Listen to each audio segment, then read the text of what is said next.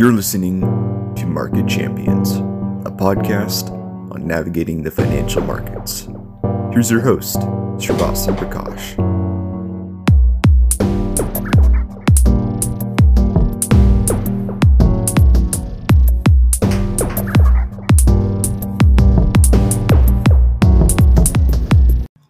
Hey guys, welcome back to this episode of Market Champions.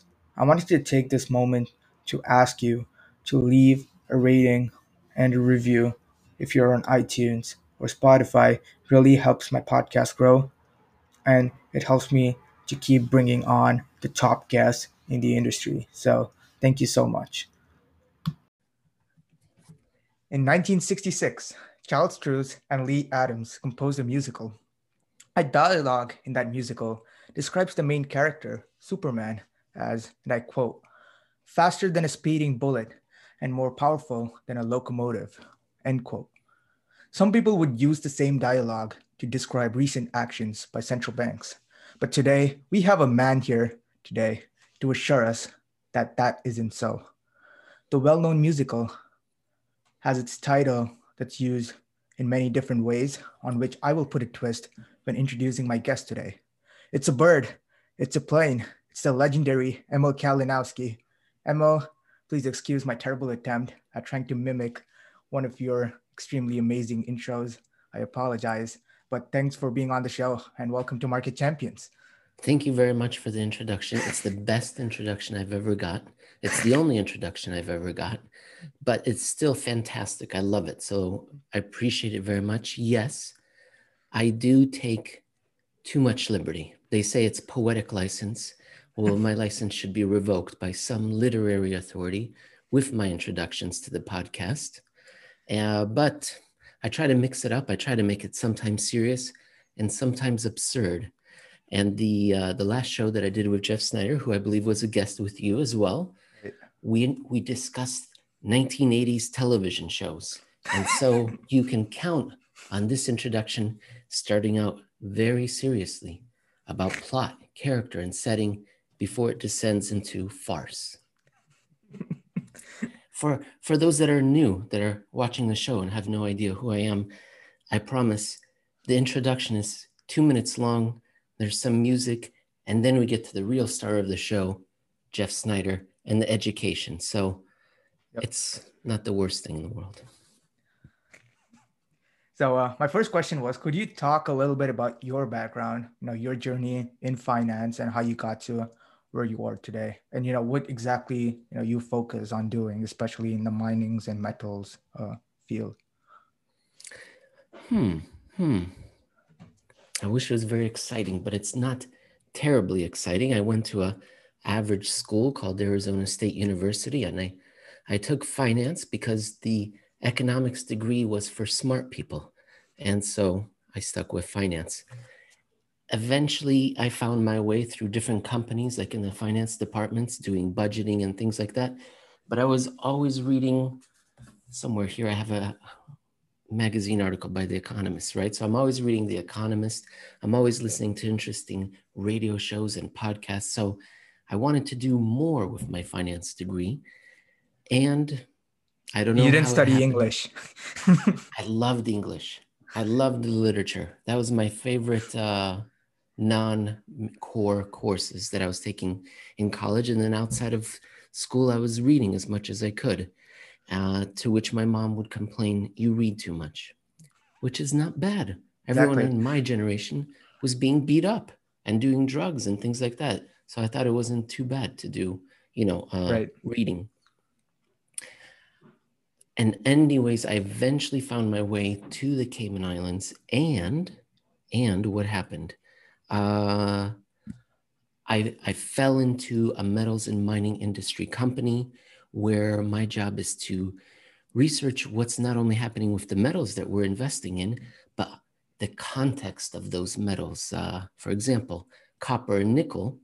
A few years ago were just copper and nickel, but now they're being seen as green metals, right? Because they can power the green revolution. So my job is to research that context and and, and that's why I love talking about monetary matters because we happen to be a, in a moment in our collective global history where the monetary order as it exists is unstable, it's shaking, it's been like this before. And right. in those points in time, precious metals played an important role and the monetary order changed. So that's kind of my job is to research, write, read, and uh, that's it. You know, and uh, sort of your profile picture on Twitter is it's a gold coin. So, know, are you sort of like a secret gold bug, a secret inflationist? I'm uh, no, not secret gold bug. I'm uh, I'm out of the closet, and I might as well come out right now here live on your show that yes, I am pro gold. I think anybody owning gold would be a wise investment at this kind of moment in history. There are other periods in time when everything is functioning rather well and the existing social order is in good shape. You are a young man. I'm also a young man, but maybe not as young as you. No, I'm trying to make a joke. I'm I'm an old man. Uh, but you're a young man, so but you've interviewed lots of people, and they tell you this is unusual. What we're going through since 2007, it's unusual. It's unnatural. There are moments when it won't be like this, and therefore owning gold in those times, not not critical, but uh, during these particular times, it's it's important. I think so. Yes, I do recommend gold because I I feel we are in a kind of a disinflationary uh, decade that we just passed. Right. But maybe the corona changed some things, and maybe we'll be switching over to an inflationary future. I think eventually we'll be anyhow. But maybe 2020 marked the end of the beginning and the beginning of the end. Now, I wanted to, to take something that you just said, uh, which was sort of a changing social order. So now, could, uh, could you go into what you mean by that? Um, you know, I'd like to remind you that stock markets are at all-time highs. So, uh, you know, the social order right now is it's pretty good. So, so could you could you explain, uh, you know, what that means? Well, the, are you a Game of Thrones fan by any chance? Uh, no, but I'm guessing some of our listeners may be. So go ahead. How about? Did you ever read uh, Isaac Asimov's uh, The Foundation series? No. no problem. Uh, have you ever come across? This is my last one, I promise. Uh, the Gods of the Copybook Headings. It's a poem by Kipling. No, I've read other Kipling poems, but not this one. What all three of those have in common is that uh, they're about social orders coming to an end and a new one coming in. It's perfectly natural except that we as humans we don't think that history happens to us it usually happens to other people, usually in the past. But every few generations, there's a new social order, a new economic order that comes into comes into force because the one that was established before was established so long ago. Nobody really knows why we should still stick to it, why we should still follow those rules. And the last one that was implemented around the world was after the Second World War. And that, that generation has passed and now there's nobody around anymore saying well why are we still following these rules? These rules don't make sense for today's age. And so people are, want to leave this order. The institutions that were established four generations ago aren't functioning well anymore. Things are breaking but we can't seem to find our way to a new order. No one is there that's proposing a new system a new social contract between government, the wealthy, the average household, and businesses. It's we don't hear those proposals, and therefore we've been struggling. But it's the point is from those novels and the uh, the poem I I mentioned, it's supposed to take quite a long time. Uh, the fourth turning, I don't know if any of your guests have discussed yeah. it, but the fourth turning estimates that it takes one years. generation. Um, a recent American author, George Friedman, he's very well thought of in the geopolitical uh, field. And he just wrote a book called The Storm Before the Calm. And he also talks about that idea that it's going to take the rest of this decade to transition to a new social contract. So, yes, stock markets are at all time highs, but dissatisfaction, uh, wealth inequality, unhappiness, uh, fertility rates, deaths of despair, economic growth per capita. These are all terrible at ugly, ugly levels. And uh, the longer it continues, the angrier people will be, not just in North America, but we see it in South America, we see it in Europe. So it's a global situation. At least that's my perspective. But what about you? Have have you come, seen that? Is that what you sense in Toronto, in Canada? Well, uh, I wouldn't say I wouldn't go so far as saying the entire social order is about to change, but again, I haven't read the books that you've read, and you know, I've uh, not read you know the book by Asimov or the poem by Kipling, so I think it's better I take a look at those. And I want to bring the spotlight back to you and ask. On to you, please. I'm very impressed by your show, what you've accomplished. That's fantastic. Thank As you. No doubt many of your guests have told you Thank you. they weren't doing anything when they were 16. So we can't wait to see where you're going to be in a few years. You're going to be a media sensation. I It'd be fantastic. Thank you. Congratulations. Keep it up. I can't wait to watch uh, over the years how you, how you progress. So, and I'll be very, very happy to be able to tell people, yeah, I was on the show. That was episode 139, 140. 140. Yeah. Yes. Thank you. So, uh, so uh, you know, going back to our uh, discussion on the social order, uh, do you have any predictions on, or do you have any thoughts on, you know, how it's going to play out? Because if you sort of, you know, ask the ask a normal person, you know, who's paying attention to the news, uh, the one thing that they will notice is sort of either, you know, people are uh, moving more and more to the left uh, in terms of politics and economics. So, sort of the rise of democratic socialists or social democrats as you like to call them. And you know or there's people moving more to the extreme and you know moving more or moving further and further right. And you know you see the rise of sort of far right conservatives that kind of thing. So do you have any predictions on how this is going to play out? Are we going to see a civil war? I know you have already made me scared so uh, it's better i ask these questions Well, you should definitely not be listening to me, what I'm saying.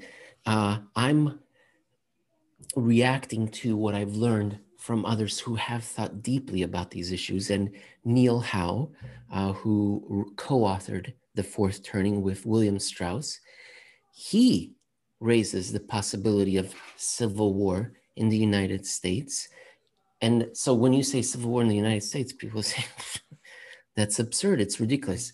But uh, a measured, calm individual with a long term historical perspective raises that possibility as uh, remote but plausible under certain circumstances, at least in this kind of moment when the institutions aren't functioning, aren't responding. Um, but we're a long way away from that. But uh, what do I predict will happen? I predict that things will continue to get worse.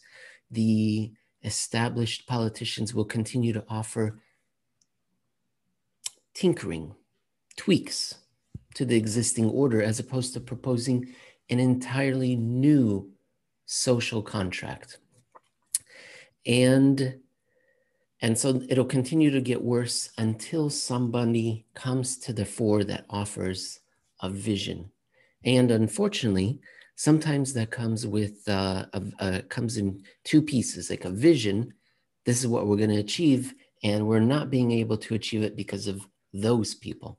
So that's you know that's pretty often how that happens, unfortunately. But it doesn't have to be that way. But the key, the key to get everyone unified once again is to create a crisis, not create, to experience a crisis as a society, a searing hot crisis in which all the individual pieces are melted together into one cohesive soul, soul whole that survives, conquers, and emerges unified. It sounds crazy, and yet that's what we see repeatedly across Anglo-American history. So um, that's that's sort of what I'm seeing. Right or left, I don't know. Both, depending on which country you're in, which region.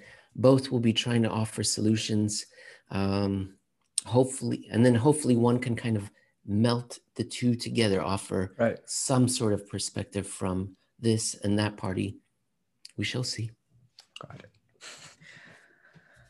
So uh, I wanted to move towards uh, with uh, some of your thoughts on metals as a whole. So, you know, you and Jeff Snider, you've sort of worked on this overall disinflationary or deflationary thesis. You know, the economy as a whole is not improving. And, you know, sort of the core point is that the central banks, regardless of all the money printer go brr memes that we see, you know, they're not actually printing money. And so could you talk a little bit about how this affects, uh, you know, the thesis that you're working on with Jeff, how this sort of affects the mining industry, both during and after it plays out? Because I'm you know specifically interested in your views on copper and silver because you know they've got their individual uses. I think you also mentioned that you know copper as its used especially in uh, you know gre- uh, in sort of green energy, and you know silver has a lot of industrial uses as well. So you know I'd like you to talk talk about that. Sure, sure. Well, Jeff Snider, who uh, who's my partner on a podcast and yeah. television or YouTube show that we do called Making, Making sense. sense. Yeah, it's a Wait, did I forget that in the introduction? Excuse me? Did I forget? Did that? I? No, did I, I, I think I forgot that. I'm sorry. That's okay. Your introduction was better than the professional ones I go to, where they say, "Yours oh, are the best." That's all right. That's all right. So it's making sense. A Eurodollar University production with Jeff Snider, and I'm on the show too. And Jeff has really worked hard in trying to understand how central banking works. So hard that he reads all the transcripts, all the speeches for years, from decades ago. And he has a real sense of how well the system works. And basically, essentially, is that the central banks are central in name only. They don't actually create the money that makes the world go around. And the money that makes the world go around is credit, credit extended by the private bank. The central bank creates a um, kind of money it's a money, uh, much like a nickel or a quarter. You know, it's that's a money. It's not as super exciting or useful or flexible as a credit card, though. That's also money. And so they hope by creating this thing called bank reserves, which only goes is only really useful for banks. And by flushing the banks with bank reserves, not all of them, as we talked about in our last show, the bank reserves are siloed in the biggest banks, right. but they're not spread well enough across the whole system. Even though, even though there's there, the system seems to have a huge amount of bank reserves, it's only in specific banks. Even those banks are they're not, they're looking around since 2007 and they say we don't like the way this economy looks. We don't want to extend credit to the global economy. And even though credit is rising, you if you look back through time back to the 70s or even before you would see that credit was money was growing at this kind of a rate. And then ever since then it's been positive but very meek right. very meek. And therefore the economy global economy has been struggling because banks don't want to extend their balance sheets. Here's the best example. Before 2007 banks wanted to grow their balance sheets grow, to become bigger, acquire other banks. That was the name of the game. Uh, after 2007, many, most European and North American banks, I'm thinking of the American ones though, specifically, shrank or grew much, much more slowly. Last year, I remember in January, the UBS CEO admonished the European banks for trying to, quote, shrink to greatness. So if banks are shrinking, we have less money as a society, as a global economy to function. And the central banks, despite all their efforts over the last 13 years, have only been creating this sort of inert money, as Jeff and I often refer to it, a kind of like a laundromat token. That's money. It's money. It's useful right. to specific people in a specific area if I give you a billion laundromat tokens, you would work hard to convert that into economic dollars and right. money. Um, but the banks, they're like, you know, we're going to keep the laundromat tokens because it's too risky out there. So, anyhow, that's what the central banks do. And therefore, for the metals and mining industry, it's been a tough go of it since 2011. It's been more disinflationary and deflationary because there's not as much credit going out into the world, not as much money supply as before. And therefore, the prices have been generally falling since 2011 12. More recently, they've started to come back up. And and well, we could talk about this, but I'm going to answer your copper and silver questions. But I think that might be different because what might have been new in 2020 was that banks got back in the money creation game because governments told them to, politicians, not central banks, politicians seeking reelection guaranteed government, no, right. the government guaranteed loans that private banks made, bank loan schemes. And this may be something new. This may have potential if the politicians realize, wow, I can send money to people who will vote for me. Hmm. And without raising the national debt, because the debt will be off balance sheet. It'll be a contingent right. liability. It won't be on my balance sheet. It won't be on Canada's balance sheet. It'll be on Toronto Dominion's balance sheet because right. they will be extending the loans and we will be guaranteeing them. So far, they're feeling their way around it. We'll see if they take off with this. Is I can go now to copper and silver, but anything I said there that you wanted to go on about, talk about, or no? Uh, you know, we'll get to that in sort of like the next segment. So you can go. All right, on. I didn't want to dominate and co- talk and talk. Uh, gold, no, not gold and silver, copper and silver. So copper, it has, it has electric it's primarily an electric metal, right? That so much of it goes into electricity, uh, but also uh, construction in China is very important there. But it's this electrical conductivity of copper that makes it so appealing to the green revolution. Now, copper is a gigantic market, gigantic. Right. And so the green revolution is only starting to grow in this gigantic pool and so it'll be a little bit of time before copper is really feeling the effects of the green revolution. Cobalt, for example, much smaller market, that's feeling the effect of the green revolution immediately, right away. Silver, big market, about 10% of uh, silver goes towards photovoltaic cells, which is a fancy word for solar panels. Uh, but it's also being used in uh, a little bit of nuclear power, right. and oh goodness, I forgot another one. Electric vehicles in actual vehicles. It's being it's starting to grow. So if the automobile industry takes off and it's very focused on electrification, we'll see more silver there. But nickel is another one that's very important. The batteries that so many of our cars, electric cars, will likely be using are heavily based on nickel. And nickel is a much smaller market than copper or silver in terms of the proportion that will be required soon from the green revolution.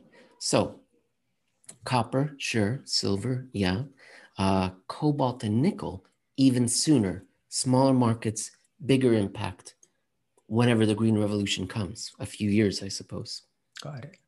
And I want to stick with copper for a minute. Um, know, a lot of people depend on what they call Dr. Copper to sort of tell the state of the economy. And if you see what happened to copper since March, it's gone up, you know, it's gone up quite a lot. Um, I was looking at a chart yesterday, went from somewhere in the twos to I think it's 350s right now. So, you know, that's a that's a pretty big increase. So I wanted to ask you, you know, a metals expert, you know, what's going on, especially, you know, with your knowledge of what's going on in the monetary system, you know, that you know, the things aren't all right know, there is no reflation. The economy is not actually getting better. So, what do you talk about? What's actually going on in copper? What's the economy is getting better, but not super fantastic better. That perhaps would would uh, what would the word be? Back up or vindicate, confirm. Like what was it? I'm sorry. Vindicate. Vin. Yes, exactly. So copper, I would say copper's price has gotten ahead of itself. Things are better than last year. There seems to be a reflation. China, the biggest copper user in the world, did focus their economic recovery on fixed asset investment versus on the consumer side. Most of the world supported its consumers. China supported its real estate sector and fixed asset, you know, in infrastructure projects. So that helped copper. Copper was also helped along because the Chinese State Bureau bought a lot of copper. They don't tell me anymore how much copper they buy. They say it's a state secret. Okay. Honestly, it is a state secret, so no one really knows. But industry analysts have estimated, they've put some guesstimates around it, and it seems pretty substantial when you look at it from a bottom up basis. So when you count all the widgets, all the pipes, all the electrical wire demand in China, you count it all up, and then you count how much copper actually went in. There's a big discrepancy, they say. And so a re- unusually large amount of copper in any one particular year uh, was probably set aside by the Chinese, kind of like the United States has this oil reserve where they set barrels aside for a rainy day one day. So I would say copper is reacting appropriately to improvements in the economy, but there's also the fact that it's perhaps more focused on China. Uh, also, that Chinese government was providing non-economic demand that likely won't be here this year, very likely won't be here this year, and therefore I would say seemingly a little bit ahead of itself, but I'm no good at timing copper prices or any other kind of prices. Uh, that's just my general sense of it. Uh, that's that's what I would say. Got it. So I wanted to now move to uh, more of sort of the monetary uh, side of things and ask you some questions on the monetary system. So I wanted to start off by asking you if you had to try, do you think you could make the case the mainstream, uh, you know, the, the mainstream guys on Twitter, the mainstream, you know, fund managers make, you know, all this QE uh, goes into stocks, commodities, and other assets, and you know, sort of articulate the process step by step. You know, is the is there any way that you could talk about how QE actually ends up, you know, boosting asset prices at all? I think it's mostly sentiment that the central bank will be there to backstop the financial system, that the institutions are too big to fail, and mm-hmm. therefore where they lend, the hedge funds, the speculators, that right. they will be supported. Um, what else would I say? I wouldn't say that there's some sort of direct link where bank reserves are being taken, translated into dollars, and then used in stock market speculation. I would say it's more sentimental, more sentiment driven. But I would also say that the banks are given these bank reserves. Therefore, they have the liquidity they need. And then it's a risk return proposition. Right. And where should they invest? Should they invest in the real economy where demand is uncertain, wages are not growing too well, therefore, end consumption will likely be uh, questionable, where consumers are generally paying down their debts, reducing credit. So that's not really uh, what would you would know? What's the word? Uh, encouraging, encouraging environment, and not an encouraging backdrop. And would I suggest also that that social contract is missing? I believe that people sense that it's not clear what the rules of the road will be tomorrow. Right. The rules may change rapidly. Absolutely. What if someone very conservative or someone very liberal came into power? Maybe very strong government intervention will be the order of the day. And therefore, making long term economic investment seems risky if you don't know what the rules of the road are, if you feel there may be a social change soon, if, and then plus the end demand is not there. The per capita GDP growth rates for around the world are dreadful, dreadful. So you have a lot of reserves, you have this liquidity. Maybe putting it into the stock market would make more sense. I suppose you can see that with the decisions that businesses themselves make by buying back their own shares instead of investing heavily in infrastructure and fixed assets. I think that's the sense that we've been seeing. So I would say that's that's the reason that uh, we're seeing these stock markets rally is that people are putting money into where they can make money not necessarily for economic purposes. And you know, to talk about you know what you just said about how you know, P, uh, you know, it's too risky to lend out there. Now, there, I believe in big debt crises, um, Ray Dalio has talked about how credit actually makes things better, and you know, an sorry, an extension of credit makes things better. You know, this making things better leads to another extension of credit in a reflexive loop. And you know, George Soros has talked about this in his uh, incredible book, The Alchemy of Finance, as well. So, do you have any thoughts on that? Do you agree with that view? Because usually, what their stance is that you know a bank sort of uh, if say if say someone lends credit, you know, the the credit uh, the person who borrowed money is probably going to go spend that money, and one man's spending is another man's income. So you know so you know someone else is going to earn that spent money.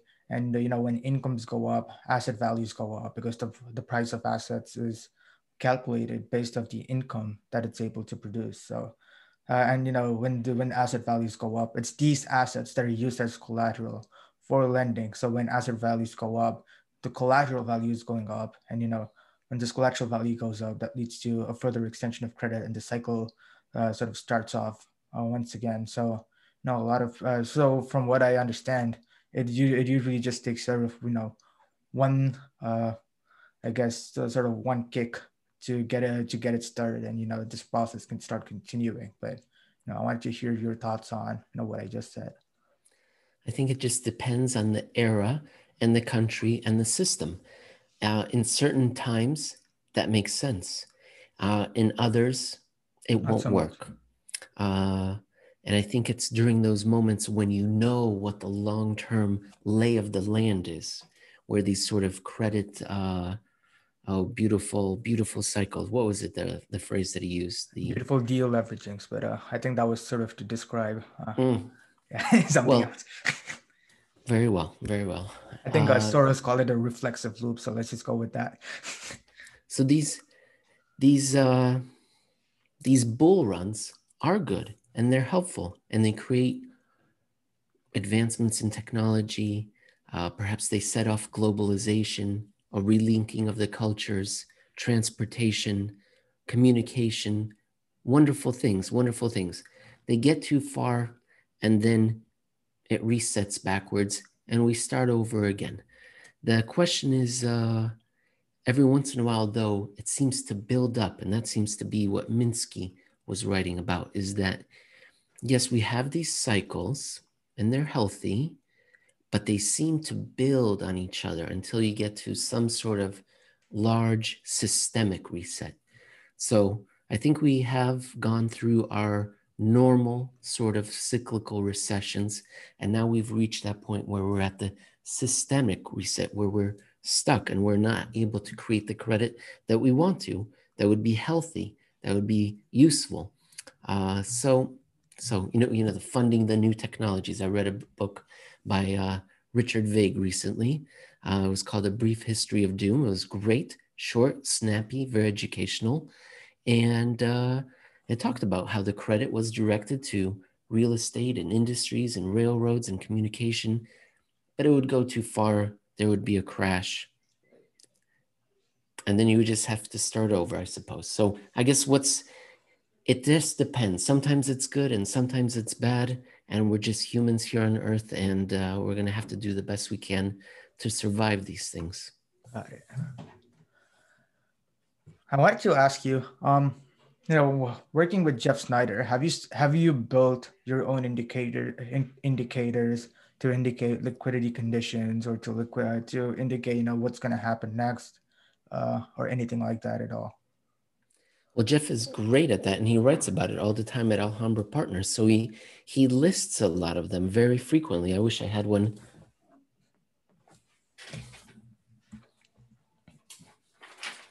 You print them? I'm back. We could have gone to commercial there. Okay, so yeah, he lists a number of them: uh, bond yields, inflation expectations, uh, short term rate expectations in euro dollar futures, repo rates, swap spreads, positions of dealers with collateral. How much collateral are they holding on their books? The US dollar, trade exports, Um, there's also several lines in the in banks central bank um, balance sheets where they talk about how much do foreign uh, institutions, official institutions, hold of U.S. Treasury securities? How much are they asking for from the Federal Reserve? So these are great liquidity measures that tell us what kind of condition the, the monetary system might be in. But as Jeff often mentions, this is very difficult, very difficult stuff because it's all in the shadows. It grew up, it came to being outside because of extreme regulation. After the Second World War, uh, the debts were at extreme levels, and the countries of the world decided we need to implement a policy of financial repression whereby we will inflate away our debts slowly. And therefore, that means we need to keep a real tight leash on the banking system, on international finance, so that we can keep savings here because savings would say, I'm not staying around, I'm not paying for your debts, get out of here. So they had to keep the savings here, regulations, restrictions, taxes, capital controls, and then they would slowly inflate away, keep inflation rates above the rates of return. Right. Um, in the United States, there was something famous called Regulation Q, which would cap where interest rates could be paid on deposits at banks, and then inflation was kept here. That's just an example. Anyhow, after the Second World War, financial repression kept uh, money in a pool. Inflation whittled it away, but but banks in Britain, presumably, because we don't know, quite know, they said. This, this stinks. All right, it's 10 years now after the war, and we are still having to pay for this. Why don't we work outside the system? And so they started doing some things outside of the regulated system. And then it came to the attention of the authorities, and the authorities had a decision to make. In Europe, the authorities said, no, no, we're not going to allow this. But in Britain, they said, you know what? We will allow it, but your dealings have to be with non British citizens. It has to be outward facing. Uh, but we won't, we won't really, we'll, it'll be a light regulation know what you're doing. We're not coming to your rescue. And so this Eurodollar international financing system grew outside of regulation, in the shadows, offshore, Gibraltar, the Cayman Islands, the city of London, where else? Liechtenstein, Luxembourg, Hong Kong, Singapore, outside of the main regulated institutions dealing with outside customers. And so it was so hard to regulate, keep track of. And then the authorities in charge, it, it seemed like they weren't interested in actually looking into it very closely. And so this system exists outside of the authority of the central banks. And therefore, it's very hard to measure what is happening. A bank extends a loan to another bank, it's over the counter. You and I are not privileged. They don't tell us about it. Did right. they call you up? Did they tell you what they're doing? No. They didn't call me. They didn't call me. They didn't call the regulator. We don't know. It's all intra quarter. Maybe at the end of the quarter, at the end of the month, they have to report what they're doing. Maybe. Yeah. And then by then it's kind of cleaned up as to what's going on. So we have to sort of look at these measures, not directly measuring the system, but its effects on things that we can measure, like bond yields, inflation expectation, the eurodollar futures, how much central banks, foreign central banks, are borrowing dollars from the Federal Reserve, that sort of thing. Yeah, this would make like a really, really good novel. I think you should write it. The good news is I already have a title for it. Tell me if you've heard this one before. Making economics erotic. Erogenous. Again.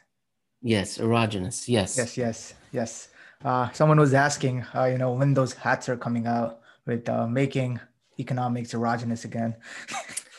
they are being produced right now by Eurodollar Enterprises. They're working hard on it. We have several product lines in the works. We have the Clench 5000, we have the premium quality bathrobes, we have the second neck neck brace and uh, recently oh i can't say this but it's uh, it's an illicit drug but it's organic and uh, so we'll be it'll be on the website soon enough Got it.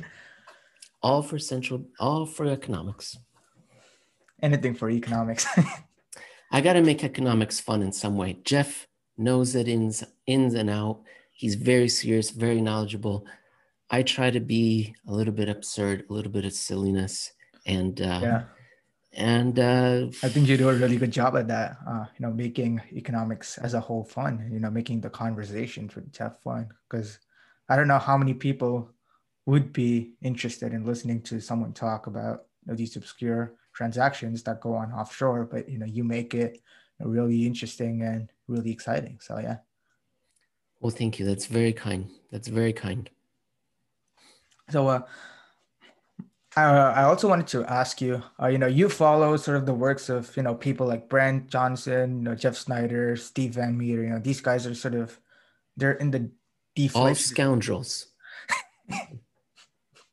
yeah. So, uh, so yeah, Diaz, they're sort of in the deflationary camp, but then you also have people like say Luke Gromen, Russell Napier, who are on the inflationary camp. So do you have what gentlemen, sort of your...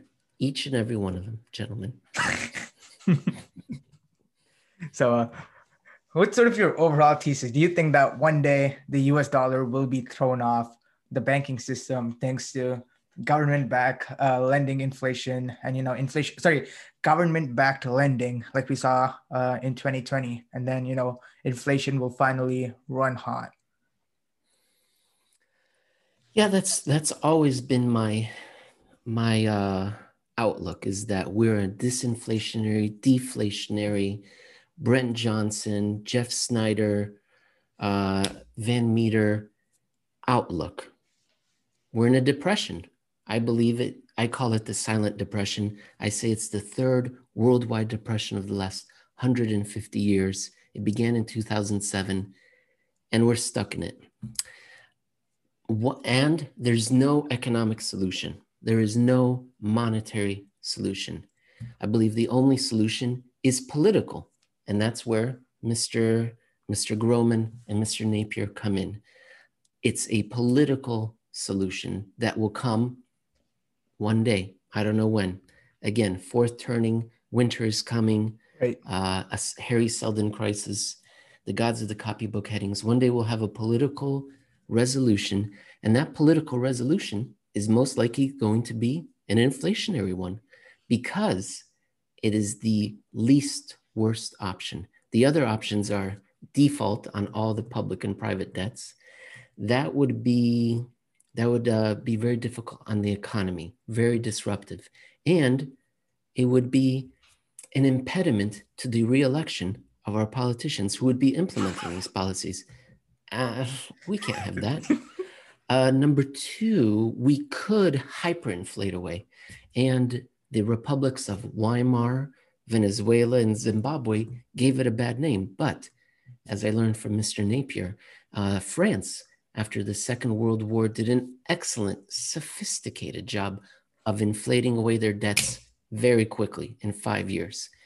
But again, it's a high risk political decision, which uh, may put some politicians out of work, likely. And that, mm, you know, I don't see a lot of courage from the politicians I'm aware of. I know all the Canadian politicians are courageous. So I'm not saying anything there, but everywhere else.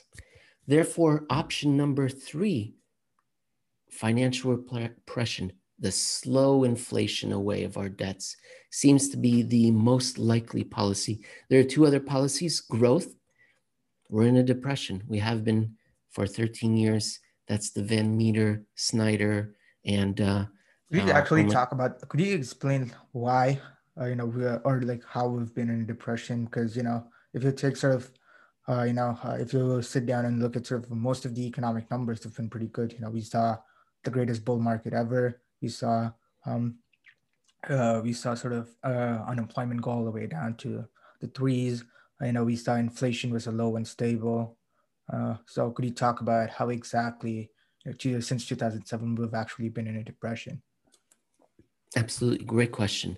The difference between a recession and depression is that a recession includes, as part of the package, it's a two for one deal, the downturn and the upturn, the shock and the recovery. That's right. a recession. A depression is just the down, but uh, then the recovery is never really a recovery. You never get back to your pre recession trend. You just have a reflation, you have positive numbers. And what a lot of people don't realize is that human society comes with positive numbers baked into it. Like when we look at, for example, transistor chips, right? It's Moore's Law. It's supposed to be expanding. You might know it better than I do. I think it's every one and a half years or know. two. it's supposed to double. Yeah. No, no, it's a, the number of transistors yeah. on a microchip is supposed to double every few years or every one and a half years. Same thing if you look at flight distance records. How long can you go on a single flight uh, without powering up? Um, all manner of human achievements are non-linear, including economic growth. Right. That I'm sorry. I said right. Yeah.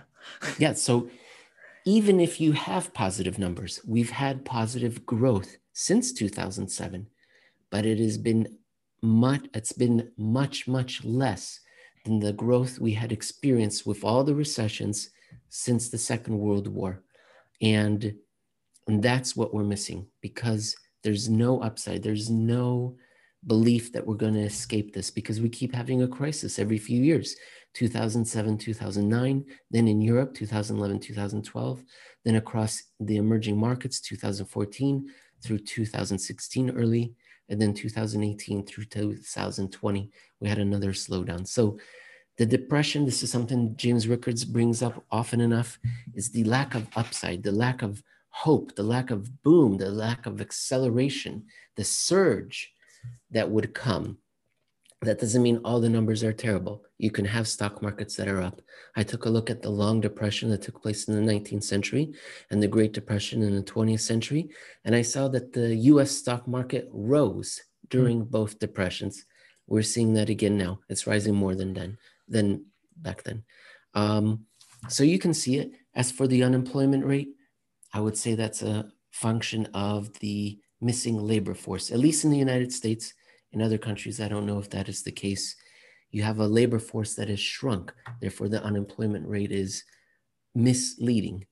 And uh, and uh, and I believe that's it. If I didn't answer something, let me know. But usually, you know, when people think of depressions, they usually think of, say, the Great Depression, you know, long lines at soup kitchens. And, you know, we see uh, you know, you know, we see tons of people out of work. But we have lots of people out of work. We have lots of people that are not hungry because they. I'm talking like pre-COVID, so like from 2007 to 2019. You know, most people would argue that you know it was pretty normal. You know, they had a job, they were able to, you know, so keep food on the table for the most part. Uh, you know, they were able to make their mortgage payments. They were able to take a vacation every, every year, every two years. So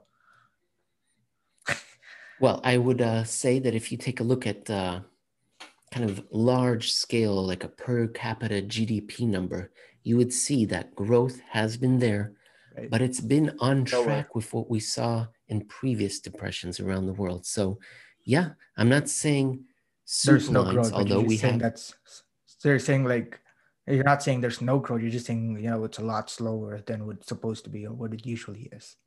That's right. We're in the doldrums. If you go sailing and you're near the equator, you can get stuck in the doldrums where it's just listless. There's no wind and right. you're just floating, going nowhere. You're still alive. I guess you're making progress, but it's miserable. Got it. So I wanted and, to ask you, uh, what exactly are bank reserves? Uh, what are these things? Uh, you know, you got, uh, you know, in making sense Eurodollar University, you you talk about how the Federal Reserve increases bank reserves. So what are bank reserves, and you know, can bank reserves be exchanged for like actual cash? Can you know someone wouldn't that just be uh, wouldn't that just be sort of going to the Fed and saying, you know, I'm selling these bank reserves and you know I'm getting I want I want cash for it instead. So I like to think of them as a kind of a regulatory money so their money has different purposes and for buying things but for banks this kind of this bank reserves allow them to make their balance sheet more flexible to extend loans into the private economy if they have enough bank reserves then the federal reserve says or any central bank will say you're in good shape, you're healthy. If there was ever a run, if your assets were ever impaired, if something went wrong, you have enough of these reserves, which represent a what would they represent? They represent your ability to come to us to help you. Right. And so if you have enough of them, then you're allowed to take more risk. So it's a kind of a money that's useful in trading, dealing with other banks, in buying some government debt, buying government debt if sometimes if the government wants you to if they'll they'll take your bank reserves sometimes but they i wouldn't think they would take just bank reserves because they too have to turn that around and then distribute it into the economy. And the real economy doesn't use bank reserves for anything. So it's a regulatory relief freedom. Mm-hmm. and the banks have a reasonable amount of it but uh, the risk out there is too great for them to really go in face first, no pants, into the into the pool, yelling cannonball. No, they, they don't want to do it. And you know the reserve requirement is at zero percent. So you know basically the addition of reserves technically makes no sense other than you know the way it's used in expectation policy, which is what you guys talk about in uh, in, in your podcast. And you know one view that I've seen is that Warren Mosler, who was uh, sort of the the, MM, the MMT guy, one of the uh, biggest proponents of MMT. He wrote a book called um, I think it's Soft Currency Economics 2 or something like that. Um, in that book, he he mentions that banks usually lend first, and then you know, and then they borrow the reserves later, as and when it's needed for accounting purposes. So, do you agree with that view? And what are your thoughts on that? You know, I saw an interview uh, with Mr. Mosler. Is that right? Did I say his name yeah, right? Yeah. And I thought I, I generally agreed with it. I didn't have a problem with what he was saying. I think there's a big hangup with the idea that banks can create things out of thin air or that the government can create things out of thin air. And it's very hard to believe. It seems outrageous. And if I remember correctly, there's a beautiful quote by uh, John Kenneth Galbraith where he says that something so profound as money should have some deep, dark mystery behind it. This make it up. Uh, they write it with a pen and they balance the ledger and it works. And the government does that. And that's what Mr. Mosler's point was. And so I don't disagree with that general thesis. The only part I had a real hard time understanding, and I haven't quite got a got an answer to it from the modern monetary people is uh, this very strong insistence that the government creates money. So money is a public monopoly. That's yeah. Perfect. Yeah. Thank you so much. that they have a monopoly on currency. And Miss Kelton is very specific in her book to always use currency when she says that. And I agree. They have a monopoly on currency, but our world doesn't run on currency. It runs on money, which private banks make up willy nilly. And so I'm having, I, I have a difficulty reconciling why they're so focused on this monopoly of the currency and kind of not saying anything about about the uh, the private banking system. Have you heard anything? Have you heard any kind of, uh, or is that not even relevant? That kind of my confusion there uh, I don't know. Usually, from what I see, is that uh, you know modern monetary theorists they tend to say that uh, you know regardless of what the central, regardless of what the private banks are doing, you know the government can still create uh, cash. Uh, you know they could just print it and you know they could spend it. So you know regardless of what, at least that's what I at least that's what I've read. Um, so regardless of what these private banks do, you know, the government can still print this cash and still use it in the economy. And you know, if there's inflation, uh, you know, the modern monetary theory, their solution is to tax it. And you know, if we tax, you know, we get money out of the system. But I think you know, sort of the problem with that is, uh, especially if you are sort of you know a capitalist libertarian. I don't know. Uh, I don't know about you, but that, that's sort of where I stand personally. And uh, what they usually say is that taxation will sort of stop resources from getting allocated by the free market, instead sort of shift that uh, the resource allocation decision to the government, and you know overall that shift would be a bad thing in the long run. So yeah, I'm with you, and my that's my kind of preference as well is more a laissez-faire sort of a uh, management of the economy, but that doesn't work in all eras. Unfortunately, that's what I recently learned. It seems like we're moving away from that. Another point. So, okay, so you tax the inflation. I agree. That makes sense. But governments are not run by angels or technocrats. And the problem is, is it's going to be a politician who's in charge.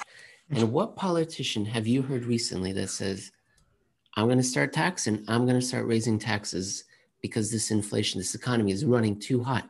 That doesn't happen. They're not going to raise taxes, or it's going to be really hard. It's not a simple, hey, inflation, we're going to tax. That's what a central bank would do. That's they have that technical ability, right? The lever pulling. yeah, But if you give the power to the government, that's okay. Politicians are going to love that sweet nectar that comes from the magic money tree, and they're going to get drunk, they're going to get addicted, and then we expect them to step in and say, Party's over. No. Well, after the reelection, maybe. Then then they'll say it. Hmm. So exactly. I think that that's the problem. So I think the modern monetary theory people, I get it. And I think it really comes down to where you are politically. Do you believe government uh, is kind of self regulating, kind of uh, the liberal perspective, or maybe you're more conservative and you're you don't want to give the power to the government because uh, it's Right. cor- it'll be corrupting. So I think that's where we eventually get get to. Got it. Yeah, I agree with you. I agree with what you just said. And Yes.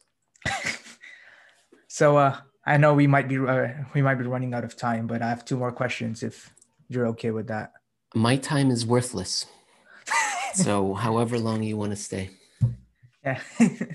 yeah, sure. So uh, I wanted to ask you, how useful is the Fed funds rate in uh, ca- in causing inflation? So you know, one of their uh, sort of the Federal Reserve's magical lever right now is the Fed funds rate, and you know they're sort of at least thinking that it's going to control everything. You know, one of the you know one of the things that I realized after watching uh, you and Jeff Snider was that you know there's this famous autobiography uh, by uh, I, I don't know the author, but it's the man who knew the life and times of Alan Greenspan. But I think um, Yeah, yeah, yeah.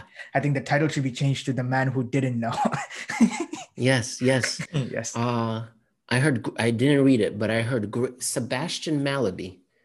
I bet you, I will bet you one silver coin that Sebastian Mallaby wrote that. I hope that's right. What are gold, what are silver prices at right now? Oh my God, have I overextended myself? Uh, the man who knew life. Uh, hold on. Let me uh, let me find this. Yes, Well, I heard- it is. It is Sebastian Mallaby. You got it right. However, I did not bet a silver coin, so uh, I will not. Someone owes me a silver coin.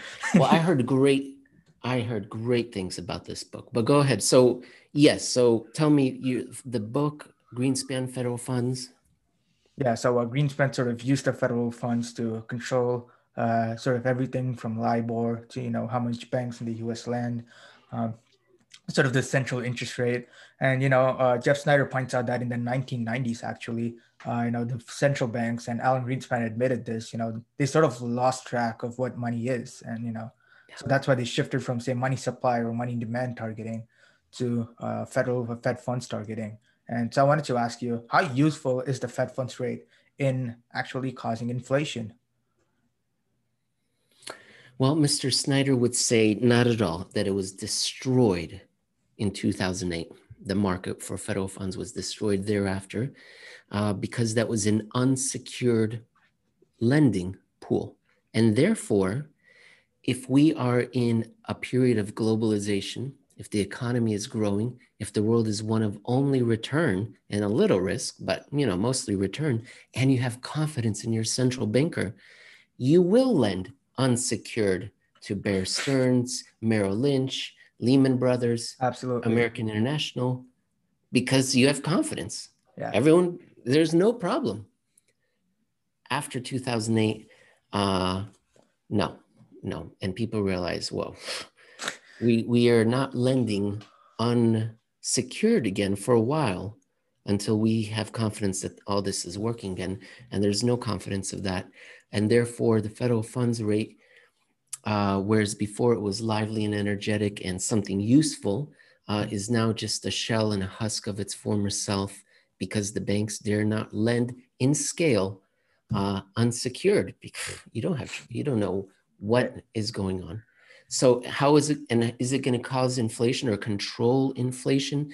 Well, that was the that was the theory. And uh, Jeff says no. What happened was that there was a rising tide of liquidity being created by private banks uh, called, and that was given the name of the Great Moderation because things were going so well. It seemed like moving this this rate around right. had an impact, but uh, upon reflection, no. And I guess he makes a wonderful point that it's insane because the the financial system is so crazy complex, and you're telling me 12 people sitting in a boardroom somewhere moving a rate down or up by a quarter of a of a, of a, of a percent is going to move the markets. He says that's bananas. And so, and, but I think perhaps the most important point, what you just said for our audience, if anyone is still listening to me here, going on and on, the Federal Reserve in the 1990s admitted they couldn't define, identify, measure, or map money not an exaggeration. Right. They they didn't know what money had become. It had multiplied like a prism. It used to be something. It went through the prism of the private banking system that was searching for ways to make money. They're right. banks. They exactly. want to make money. And they created this amazing rainbow of monetary equivalents. And the Federal Reserve's they said, We don't know. We don't know what money is anymore. And it is our hope that we can affect how they behave by raising this rate up and down. And uh, it turned out to be, it turned out to not be the case that they were able to do that. Got it. And you know, as you as you talk about the Fed funds rate and you know how the how how it doesn't really control bank lending, so I wanted to ask you, now is sort of the interest. So I believe the Bank of England uh, in the UK, uh, they target the interest that's paid on excess reserves, so the IOER. And I wanted to ask you if the IOER is moved negative enough, would that be you know something that that could force banks to lend? And um, you know uh, because sort of sort of the the opportunity cost of lending is holding these reserves, and you know if you can make the argument that the IOER is is way too high, especially in the U.S. Uh, you know, if you brought that all the way down to say somewhere in the negative, say 50, 100 basis points, you know, and you just kept bringing it more and more into the negative, do you think, you know, sort of banks would finally be forced to lend, or do you think, you know, sort of treasury demand will start going down? But you know, that's not possible with what's going on in the repo market. So, do you get what I'm saying? yes yes. Can you make it negative enough to make people uh, lend? Uh, I would say generally no, because it would signal that there's something seriously disturbed and wrong with the economy or the people in charge. Because negative interest rates, according to uh, Mr. Grant, who interviewed Mr. Sylla, who wrote the uh, interest rates for the last 5,000 years of history, uh, he sure. said that neg- Hmm? Was that Jim? Oh, Is that Jim Grant, the Grant Rate Observer guy? Yes. Okay. Uh, he often says that uh, negative interest rates are nominal interest rates are a, a first in 5,000 years of human financial history. And so it signifies great disorder, sickness, and uh, making it more sick, more disturbed, more Alice in Wonderland, I think would uh, tell banks there's something really wrong out there. And they'd rather just lose the 1% or whatever it is than lend out into the economy which is so unhealthy. So i think that would be more of a philosophical uh, than a technical explanation. Mr Jeff Snider and mr stephen Van Metre would be able to provide the actual technical explanation of what they would do mine is more of a philosophical answer got it so I wanted to ask you to wrap up the podcast. Any last thoughts on you know what's going to happen? Any last thoughts that you want to tell people? Um, Oh, I want to tell people that there's a glorious, beautiful, golden future and golden age ahead of us as soon as we get out of these terrible, ugly times. Because, as those authors I mentioned in the beginning, uh, the stories, the real ones, fiction and nonfiction, if we get out of this successfully, we're going to uh, be united. We're going to believe that we can accomplish anything because we just did. And there will be a new set of rules for the road ahead. People won't agree. I mean, they will, well, people will be upset that there will be new rules. Well, it wasn't like this before, but there will be rules of how we're going to govern our society, a new social contract. And people and businesses will be able to invest again in the future because they know there's a future that exists. So, the good news is there's a great era ahead of us, a really wonderful one. I can't wait to it. There's some ugly times ahead of us. Most people predict that it's going to be the rest of this decade of unpleasantness and difficulties. But something should galvanize the society to leave the post World War II order behind, one that's been around for 80 years, doesn't apply to us anymore. There might be, it might be awful. Uh, as Grant Williams writes, there, there will probably be more books written about the next 10 years and the past 10 years than any books since World War II. So it might be very ugly, but I believe we'll make it through as we have for hundreds of years in Anglo American society, at least. We've right. gone through much worse than this. We've built, grown, moved forward. Uh, it'll be wonderful again and happy. Just uh, buckle up for the next uh, decade. Got it. Thank you so much for being on the podcast, Emil. It was awesome having you. Uh, it, you're going to be guiding us. We're going to be listening to the voice of a new generation. So you'll you'll have to be helping us along. So thank you very much. I loved it. It was wonderful. This thank is you. much better than a show I do with Jeff. Uh, and no, uh, think, if uh, you need an intern, you let me know. I'm going to join your show. thank you. Thanks for thanks for being on. Thank you for listening to Market Champions. To never miss an episode, make sure to subscribe, and we'll see you next time.